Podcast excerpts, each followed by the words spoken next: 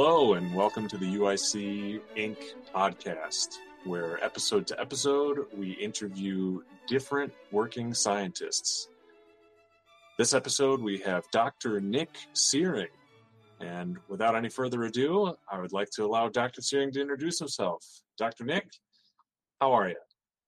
Hi, Blake. Uh, doing great. How are you doing? I'm doing good. Happy to be talking to you. So, can you tell us what is the spelling of your name and what do you do? Oh, yeah. Uh, I'm Nick Syring. Uh, last name is S Y R I N G. It, it's pronounced just like Syrian, like yeah, like your Syrian meat in a skillet or something like that.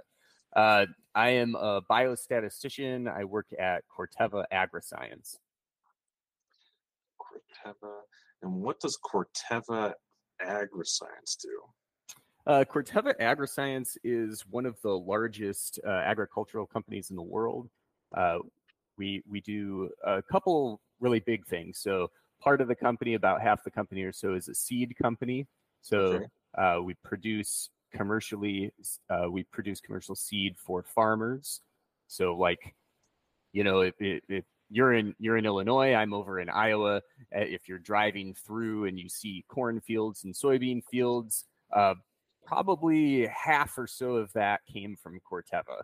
Wow. Uh, yeah. Uh, so right now, Corteva is the market leader in soybean. I think we have about 55% uh, product share uh, of soybean uh, in the United States. That's insane. Yeah. yeah. Yeah, there's other big companies uh, in agriscience like uh, Bayer, which uh, was formerly Monsanto. It's been mm-hmm. bought by Bayer a few years ago. Uh, BASF, UPL, uh, Syngenta, uh, just to name a few. Sure. Um, yeah, you might see sometimes when you drive past cornfields, you'll see little signs that are the brand names of, of different seed that the farmers yes. are, are, using. A big yeah. one, maybe you've seen before, is Pioneer, and okay. Pi- Pioneer is a Corteva brand. Uh, came came from a merger. Uh, are, are, they? Yep. Are they the symbol that's like the infinity beneath the little plane? yeah, very good. That's, I have that. I have a hat from them. oh, really? yep, that's Pioneer, and uh, yeah, Pioneer is part of Corteva. Corteva okay. actually came about uh, a few years ago as a big merger between uh, three different, really three different agricultural companies: Pioneer and uh, Dow and DuPont, the the divisions of Dow and DuPont, which are really chemical companies that were doing uh, crop science, agri- agri-science. Uh, and so that's really the other half of the Corteva company, which is crop protection. And crop okay. protection really refers to chemi- chemistry, chemicals, you know, things that are sprayed on fields yeah. or uh, also coatings. There are chemical coatings of seeds uh, that work as herbicides, fungicides, pesticides, uh, those those sorts of things. So it, it's it's uh, really a biochemistry company. Sure. Um, and could you restate your position and then define it again? Oh yeah, sure. So um, I I have uh, a really generic job title, which is research scientist, uh, mm-hmm. which I, I, think sounds really cool. It but, does. That's why uh, we're talking to you. but uh, tons of people at my company are actually called research scientists, and, and we do vastly different things. So okay. I, I, sort of I sort of have a sub job title, which is biostatistician, biostatistician. And, and, and that's a lot more honest. uh, I am really a uh, I am really a statistician, not so much a scientist. I, I didn't come from a, a science background. Okay. I, I have a PhD in statistics and and so my knowledge, my expertise is really about statistics, and okay. most of, most of my work is supporting uh, people who you would, you would probably refer to more as scientists or uh, plant scientists and plant breeders. So, what sort of data do you start digging into as a biostatistician to help these folks out?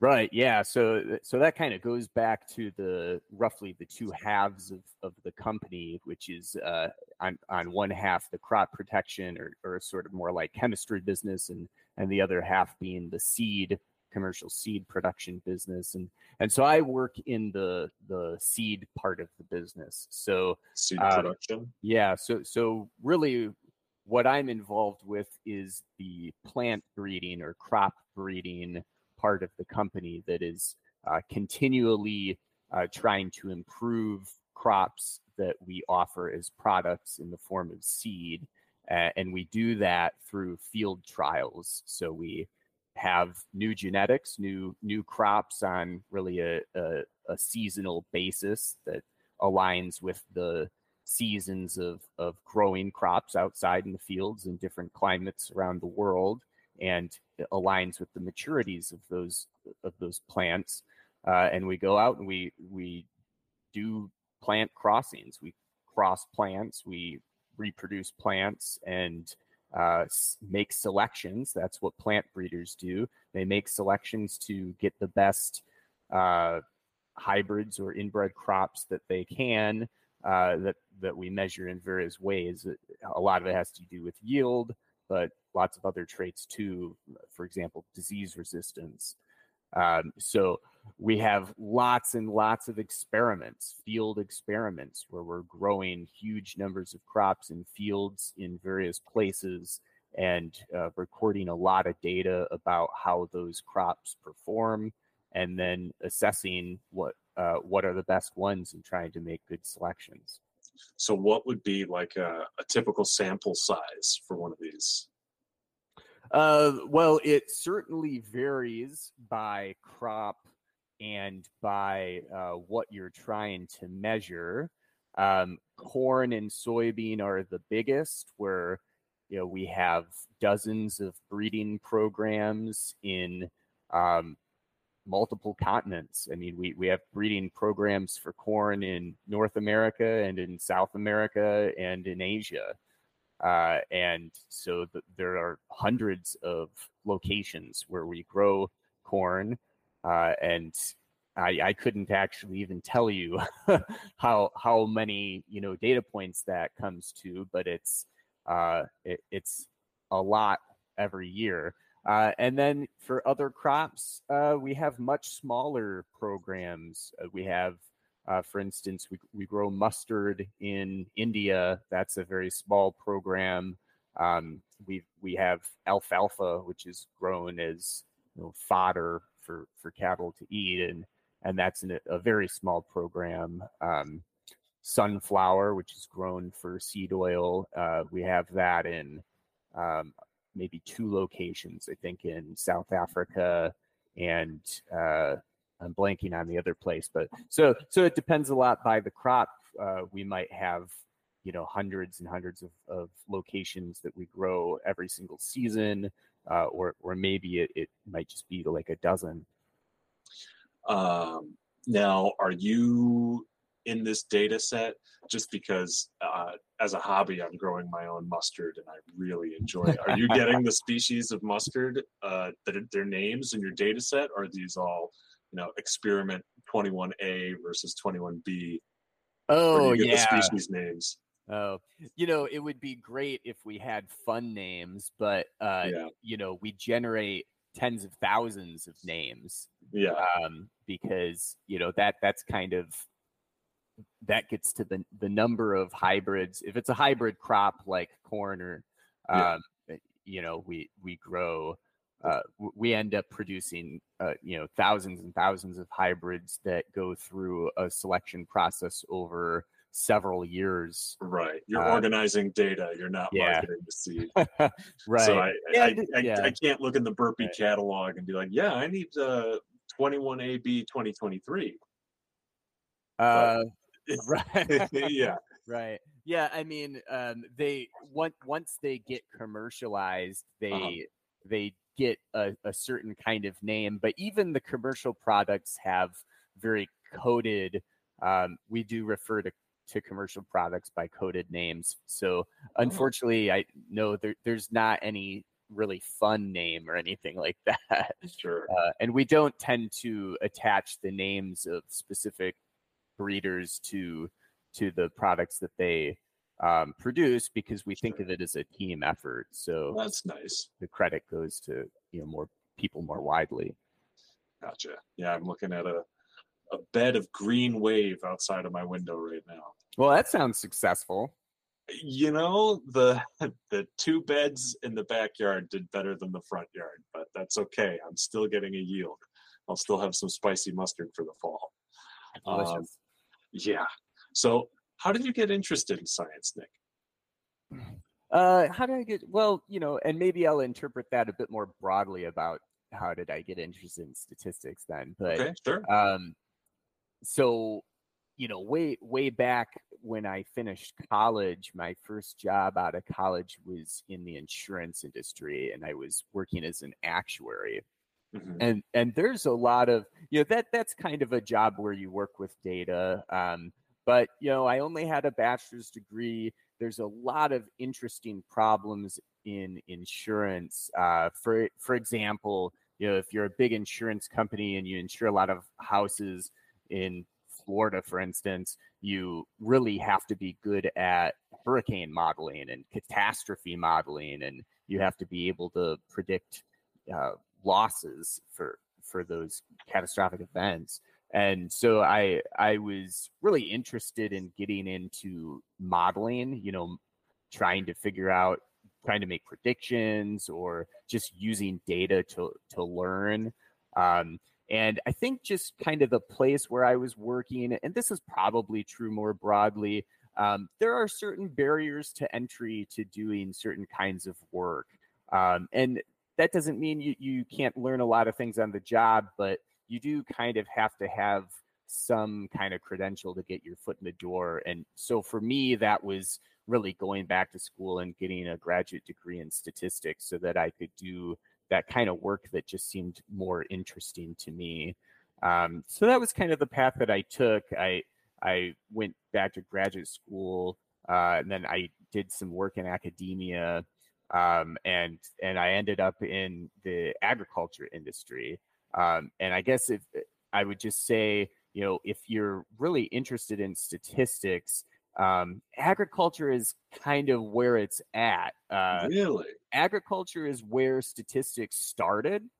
Okay. Um, uh, the kind of the oldest statistics, you know, back to R.A. Fisher, Ronald Fisher, who kind of came up with a lot of the early statistics. It, it really all revolved around uh, agriculture and, and field experiments and designing experiments and trying to do trying to farm better.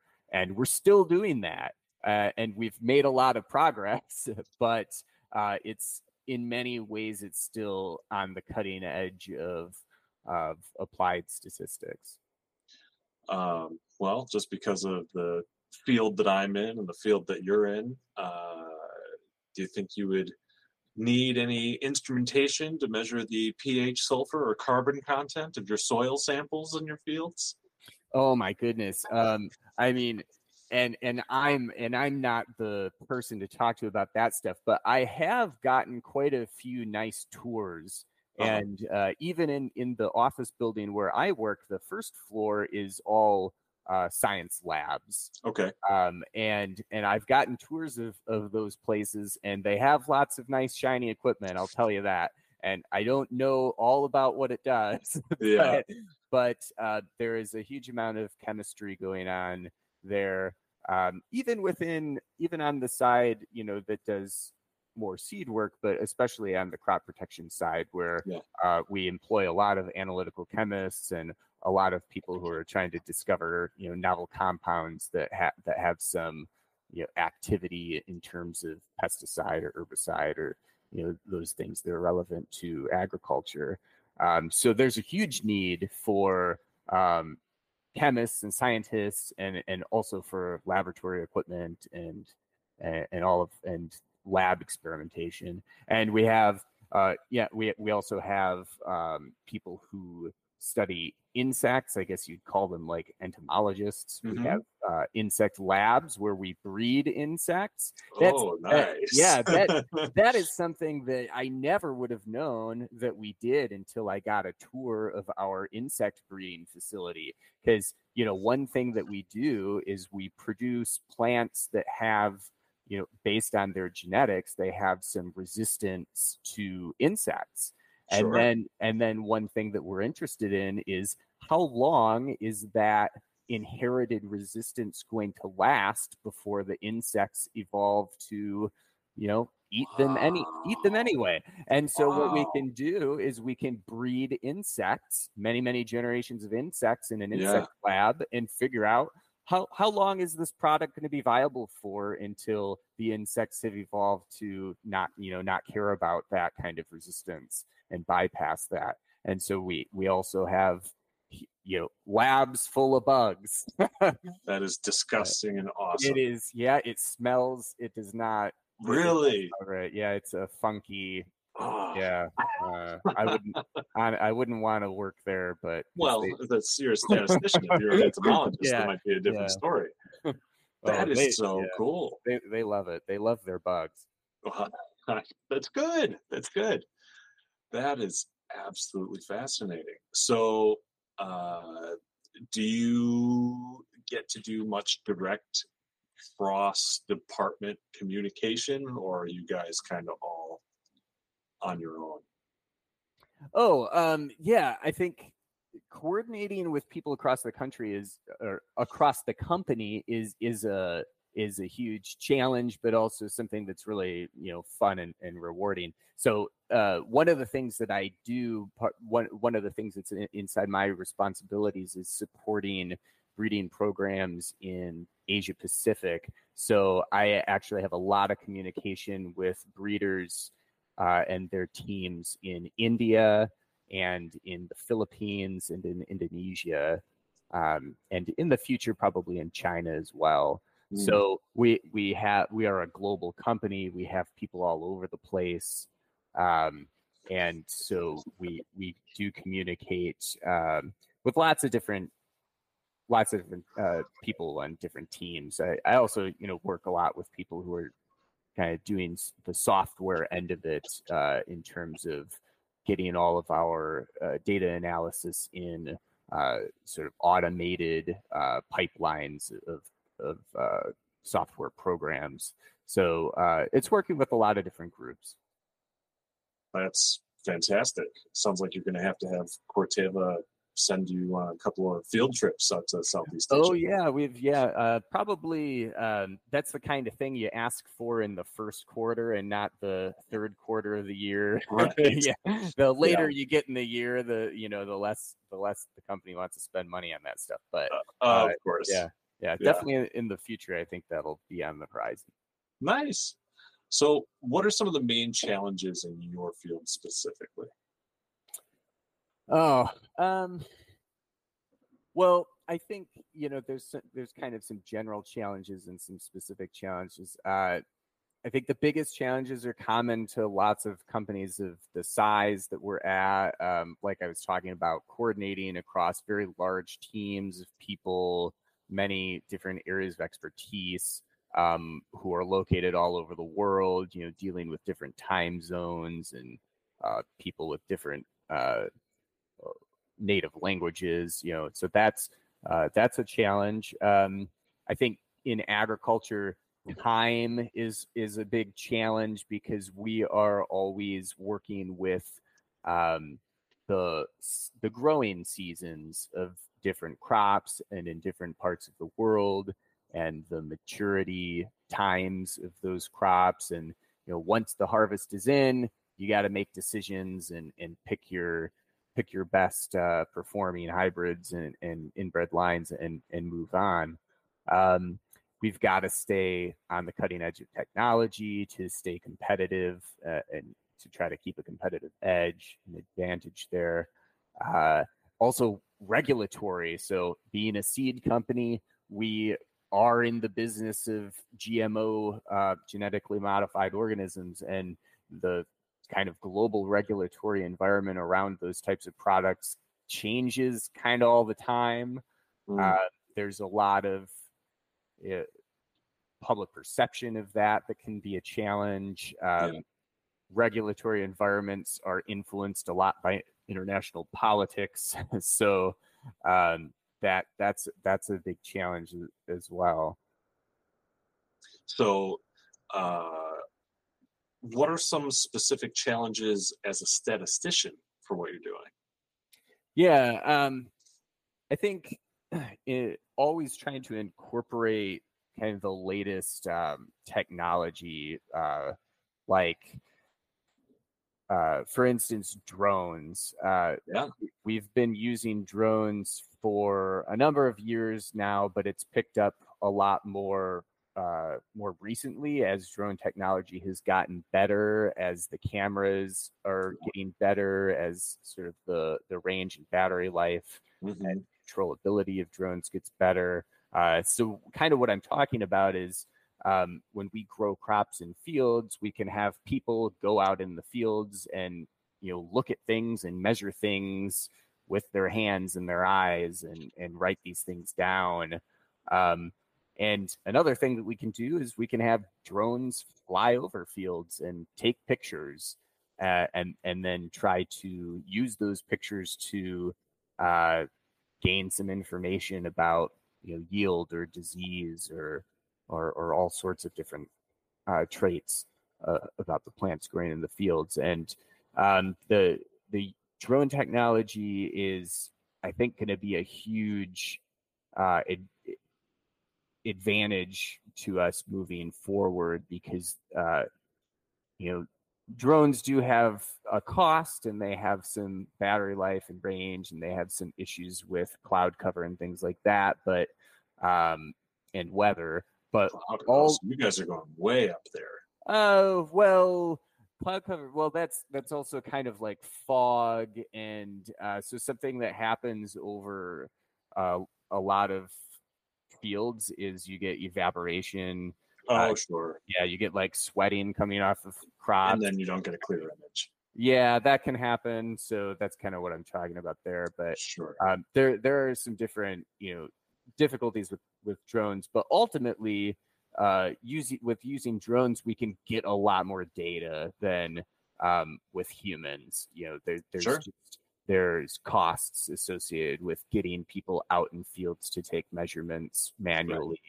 Right. Um, and so, if we can fly a drone overhead, we can probably actually plant at more locations and get more data and take measurements multiple times and um, that's going to change the way that we analyze the data for those types of experiments.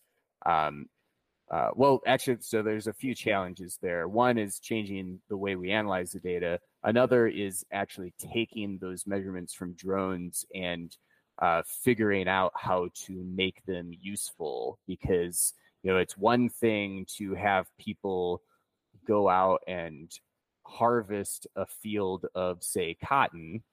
Uh, and it's another to fly a drone over and take pictures and convert them to black and white and see, you know, how many pixels are white and try to estimate sure. the cotton yield from that. So, so there's a big. That's kind of a machine learning problem. Yeah, that's what um, I was thinking. Yeah, of of taking image data and converting it into something that's going to correlate really highly with yeah. what would be human observed data. So that's a major challenge. Uh, Do you have anybody looking at something along the lines of these new large language learning models or these large training data sets where you're taking the drone images and laying that over hand gathered data so you have image sets that you could maybe train a machine learning application on we absolutely do that. Yeah. Very cool. Right. Yeah. We we absolutely have been doing that for a number of years now. Of wow. uh, yeah, taking taking image data and comparing it with uh, human observed data now, and and that's an that that's something you, you got to be careful about too because uh, the human observed data that doesn't necessarily mean it's true You know, when you're talking sure. about yeah, like a lot of times when you're talking about um, uh, what you would call supervised learning in machine yeah. learning is is you know you have some known data uh, like predictions or labels or categories uh, and then you train a model to um, learn the categories of unlabeled data right so you can treat human observed um, yield or, or, or some other trait as the known label, but it's actually not the truth. It's just the human observed version of the truth. Right. So there are actually instances where drone data is higher quality. We we've been able to show that cool. it, for some for some things tr- drone data will be better than what a human would measure. For other things, uh, it might be worse, or or there could be some disagreement. And so those are cha- challenges in in terms of figuring out how to more efficiently observe things, but also still getting a high quality of data. So, would you say the statistics that you are analyzing is uh, just helping the greater team and the company decide on which seeds to save and procreate or what exactly is it that your statistic work is doing to help your company? Yeah i would say you know we we are helping to do two things really. We're we're um, designing the experiments we're figuring out the best way to actually construct experiments to learn the most and uh, account for as much variability as we can um, so that we're not um, you know we're, we're not confounding different variables like we're not planting all of one type of seed in one location and a different type of seed in a second location and then sure. you know type of seed is confounded with location and you don't right. know if the difference is due to location or seed right so so one thing that we can do is we can design uh, have the best design practices possible. And then the other thing that we can do is once the experiments have been done, all of the hard work of actually implementing uh, growing crops in fields and harvesting and collecting data, once that stuff is done, then we can analyze the data, which is basically taking a huge number of numbers and condensing them down into meaningful summaries okay. that that the scientists, the plant scientists, the breeders can then take and make decisions on. Uh, so so just providing them with the the most informative summaries of the data so that they can go ahead and make good choices. Well, that's very nice. They trust all of you to design those important experiments. Mm-hmm. Well, you know th- that trust is earned uh, through yeah. close relationships and yeah, that's that's like with the the drone data. Um, mm-hmm. They didn't, you know, people didn't just bring drones in and into the company and and tell the breeders, hey, from now on we're going to start flying drones over your fields and and you're going to get drone data instead of human observed data. Right. No, like we we had to you you have to work with the breeders and they have to be part of that decision making process and and everyone has to be on board that that this is the right thing to do and this is going to Im- improve our understanding rather than uh, than take away from what we're trying to do. So it's it's an earned trust there. So when it's planting season and you're between harvests and there's not a lot of data coming in, are you out there yoking the ox and pushing the plow? Thankfully, no. I'm uh, in the air conditioning and yeah. So um, right, yeah. There, there's definitely a seasonality to the workflows that happen. Um, planting and harvest are are the most uh, strenuous times. But in between planting and harvest, there's a lot of other data collection that happens. There are a lot of traits uh, that are observed that are measured while the plants are growing in the fields. Sure. So yeah. there's there's dozens of things that might be measured. Uh, some of them are you know like disease traits, uh, Yeah.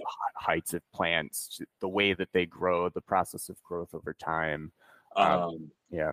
so where are you guys i mean i know that it's observed or very easily observable are you guys pulling your weather data from a official third party or do you have your own instruments sitting right there in the field Oh, for weather data. Um, that's so that's actually something I don't entirely know. I I know that there there are certain weather models that we use that rely on NOAA data. That's, they're one of the people that we work with which is why i was curious Yeah, yeah, that's that is a big one. Um, Mhm. And some of that is used to evaluate the different locations where we plant Mhm. uh, and make comparisons or kind of categorize locations uh, based on weather to to try to um, kind of get like apples to apples comparisons in terms of weather. Uh, so that is something that is done. Um, I don't I don't think that we have weather stations, but I that's uh, that's something that I don't really know in terms of how we. I don't think that we do well weather measurements. I mean, we we will certainly do measurements on you know if a if a field gets flooded, Yeah. uh, for for instance. Um, Yeah.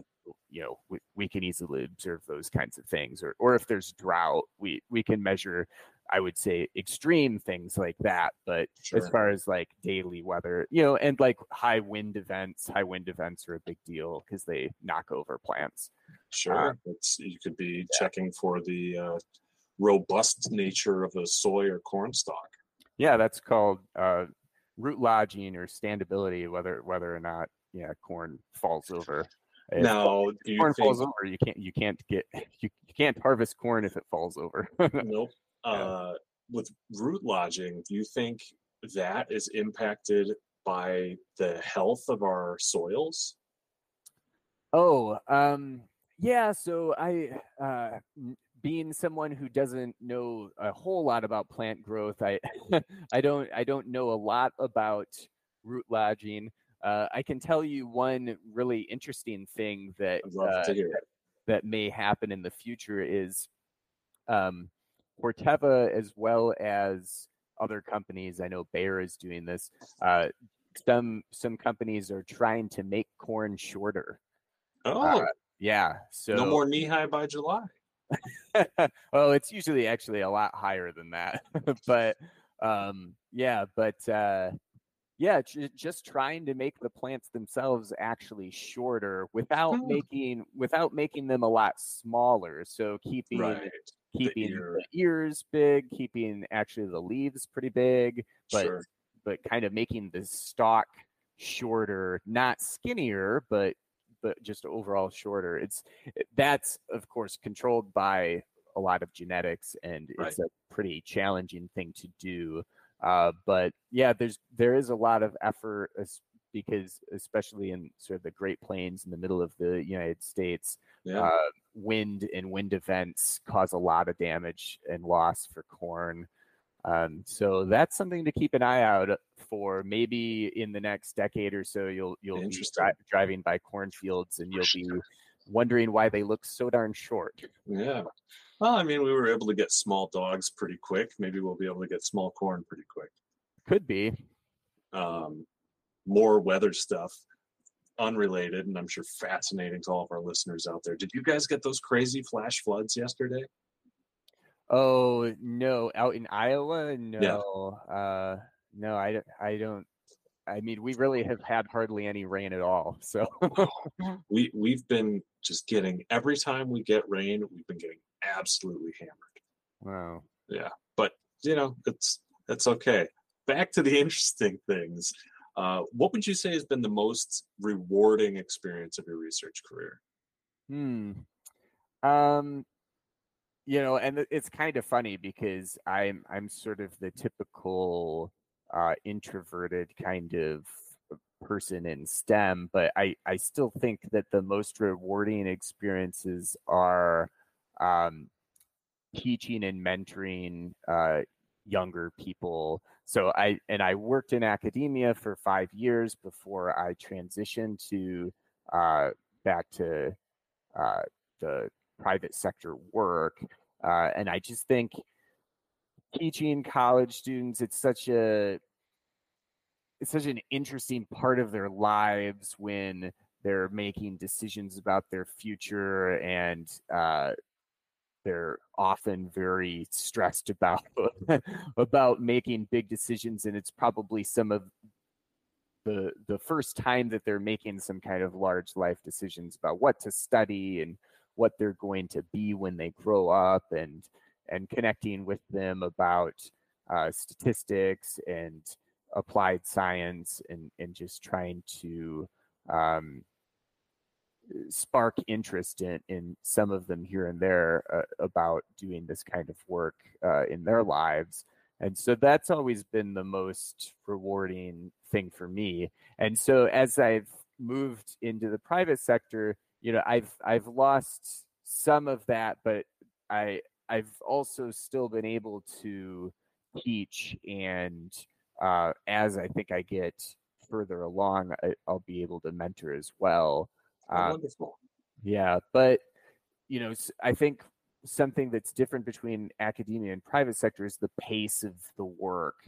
Um, in private sector, you know, you, there's always things to do, and they always had to be done yesterday. So, so there's very little time, or or rather, it's very easy not to set aside time for um, documenting your work and creating a very good record. Um, and often, I think companies struggle with uh, having ways to train new hires and uh, and cross train folks and produce you know teaching materials and that sort of thing. So my experience with teaching in academia has carried over in interesting ways in that um, I've been someone who's really uh, championed documenting work and producing producing really good documents of record of, of what we do uh, that can be used to teach other people and just be used as kind of a definition of what we do in our teams, especially in the biostatistics team of um, just explaining to others, you know, what our function is and, and how we do our jobs. Uh, so, so that's what I am really passionate about that that teaching element.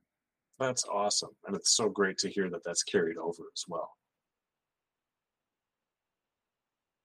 Um, what would you say has been the most challenging experience of your research career? Oh, uh, yeah, I mean, I think that uh, as a as a someone in acad- academia and someone who's producing research products, um, publication is something that is important, uh, but it it can be a very challenging process um, for people in academia. You know, you need to publish. It's it's a metric by which your career is judged and by which you know maybe your your continued employment is contingent on. So so it's quite important to publish. That's i think quite a bit different in the private sector and maybe depends on where you work. Where i work now um, publishing is not a requirement uh, but you know the publication process can be very long uh, peer review can take a long time. Uh, it's I have peer reviewed many manuscripts. It it's not easy to do a good job, and also there's not a lot of incentives to be a good peer reviewer. Uh, mm-hmm. so so the peer peer review process is just pretty tough. Um, as someone who consumes research products, I think almost everyone goes straight to the preprint sites. The most yeah. most common one being arXiv. Um, so like I never really read journals. The only time I really read journals is for papers that are quite old. Uh, if I'm looking for something new and on the cutting edge, I, I'm finding it in the preprints. Uh, because by the time it gets published, it's probably like three or four years old. uh, so, so that's a struggle. Um, if you're in the publication game, it can be frustrating to deal with the time frame and reviewers who are um, not really the best sources of feedback. I think the the best feedback I usually get about work is from uh, peers who are working on similar things who are looking to uh, consume my work and then maybe apply it in what they're doing and then and I, then I can have discussions with them about their perspective on things uh, because it's really the people who go and consume that research work who become most familiar with it, much more familiar than the re- reviewers often become. Uh, and so it ultimately it becomes a system where I think you know, if you go and you present at conferences or if you're just uh, well connected with people in your field who are all kind of consuming each other's work and using it, um, that's a good system for getting the feedback uh, where the the publication peer review publication is is kind of lagging. Um, so so that's tough. I think you know moving into the private sector, it's a much better relationship with journals because our philosophy is we're going to publish something when we think that we have something really important to say that is going to be a public service. So so we kind of view publication as um, yeah, as as public service work, as what we can contribute to the public good, as long as we can do that without sacrificing a competitive advantage, you know, in in the business. Uh, so I, I think that's probably a better way of approaching publication than the position of most people in academia have you found any specific challenges within uh, the field of agriculture? Um, I mean, the scale of the work is a challenge because um, I think we talked about this a little bit earlier. Growing, you know, thousands of varieties of of just one crop in hundreds of locations. Um, year over year, it, it produces a huge amount of data that's uh, and and it takes a huge team of people to make those experiments happen. So I, I think the scale of it, the number of people involved across different geographies and countries, that that that's a huge challenge. That's a lot of logistics coordinating. Oh yeah, now, does that fall on you guys, the people des- designing the experiments, or who runs the logistics of that? Oh, logistics people.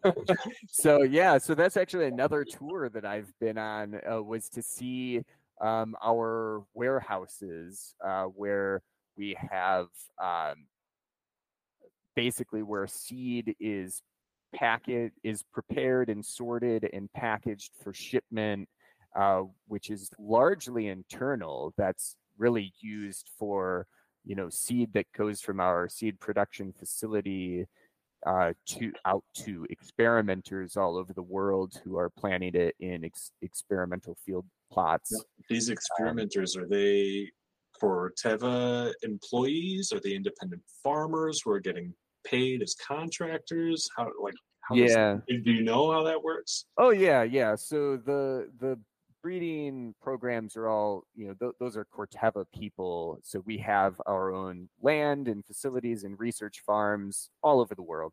Um, occasionally, even in Illinois, you might drive past one. Uh, it might, you know, be might say like a pioneer research farm or research facility. Uh, yeah, often, often, yeah, oftentimes they're pretty nondescript, so you, you might not even know what you're driving past. But uh, yeah, they're all over the place. Um, you know hundreds of them in in the United States and and all across the world where we have breeding programs. Now there is also some experimentation that goes on with farmers who buy our seed. Um, okay. Um, we have what we call like field agronomists who work with uh, farmers who are our uh, consumers. They're they're our uh, our customers Um, and I am not involved with that those types of um, data sets or data collection or experiments.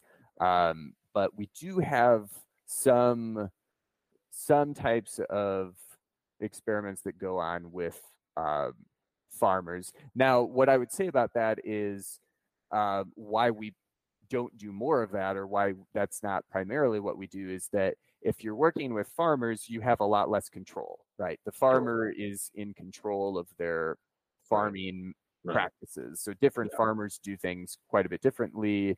And so when you're dealing with that data, that's data that you have so much less control over how it is produced. Could uh, you uh, make yeah. the comparison of that being like uh, in vitro versus in vivo, or like a, a lab uh, environment versus a real world application? Though, do you think that data would be useful? Oh yeah, and that data is definitely useful, but yeah, that the difference there is what we would call controlled experiments. Uh, so our our field experiments are largely what we would call randomized controlled trials, which is sure. yep. here. You know, that's something you probably hear associated with pharmaceutical industry, but that nomenclature really comes more from agriculture. It's mm. uh, we we can control where the fields are, what we plant, when we plant, whether it's irrigated or not, how how it's farmed, how it's managed. So we control a lot of things about that farming process, um, and you know randomization where where different plants are planted in the fields, um, all all of that we can control. Whereas the data that we are getting from farmers is what we would call observational data. Um, we can get observations from them we have basically no control over how their how the data is generated. Sure. So, what are you most excited to be pursuing currently? Um, yeah, I mean, I I think it goes back to uh, the the drone data is one of the biggest things that's happening right now that's going to change a lot about our current practices the more and more that we incorporate that kind of data. Um, most i would say most of the traits about plants that we measure now um, are only measured one time. Um, of course with yield that's measured at harvest but there's a lot of other traits having to do with disease uh, response or, or other traits of plants that could be measured many times. We, you know, we could, uh, ideally, we could fly drones really often and kind of record the entire growth cycle of, of individual plants. You know, that could happen in some future state, we, we could actually get individual plant level data. And that's a point that I probably should have emphasized a long time ago in this conversation. You know, when when we're talking about plant, when we're talking about field data, you know, the data is really aggregated to what we call plots. So sure. a, a plot has a certain dimension and depending on the size of the plot and the crop, and the planting density, it's going to have a different number of plants, approximate number of plants in it. But the the data that we collect is is not data from just one plant, but it's data from a bunch of plants that's aggregated together, and that's one data point.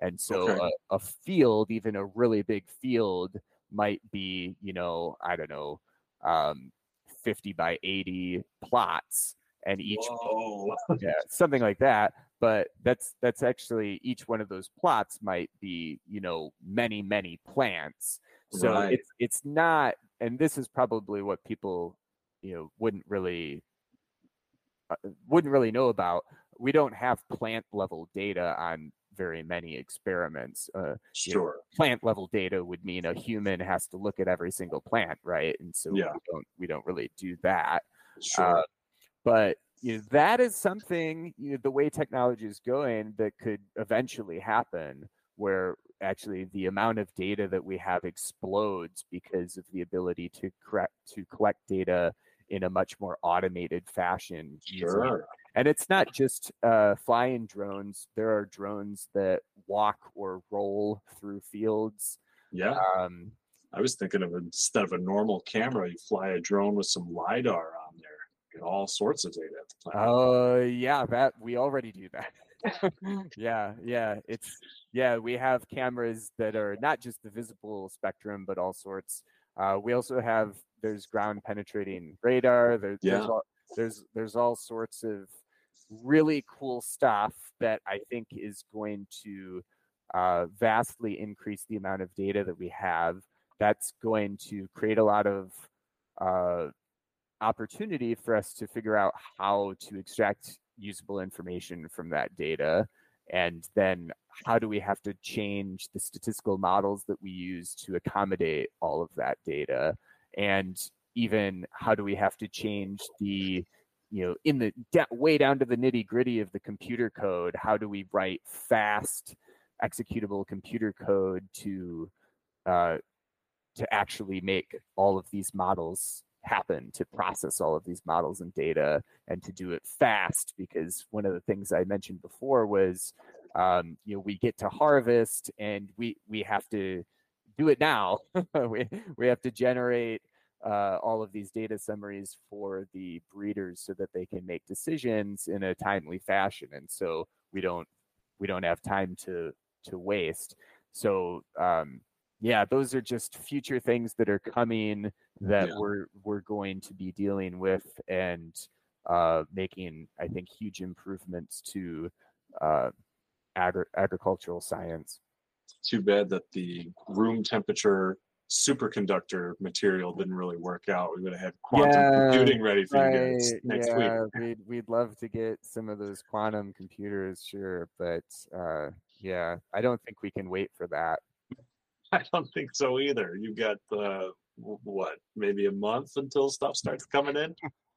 oh yeah, yeah. I think, uh, and for some of my rice experiments, we'll have mid-season traits in a few weeks.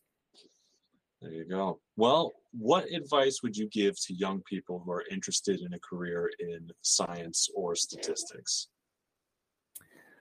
Uh, wow. Um,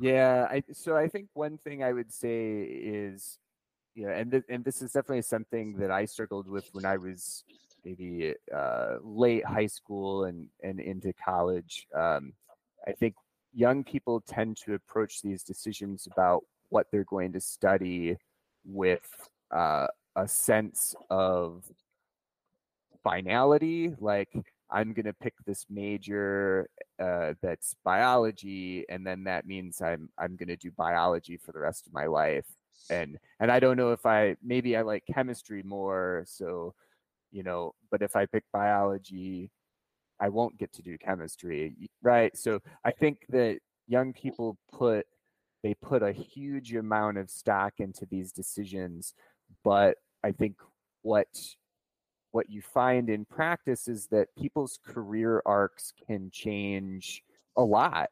Yeah. And people's careers can kind of become what they make out of them.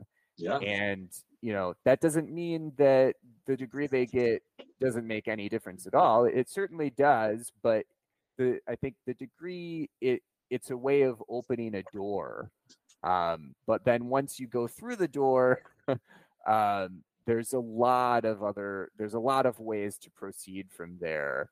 And so, you know, at Corteva, we have analytical chemists who become project managers. You know, we have people in software development who who go on to do you know cybersecurity or uh, or you know we have people in plant breeding who move into regulatory. So I, it, especially if you if you join a large organization there's going to be a huge number of opportunities and you'll find that you know what the first thing that you studied is, is not going to be 10 years into your career the, the most uh, valuable thing that you know about. It's it's going to be all of the stuff you learned since you got there yeah. uh, and the relationships that you built and your industry knowledge and your company knowledge is going to be what makes you uh, valuable and and people are going to probably want you to stick around and so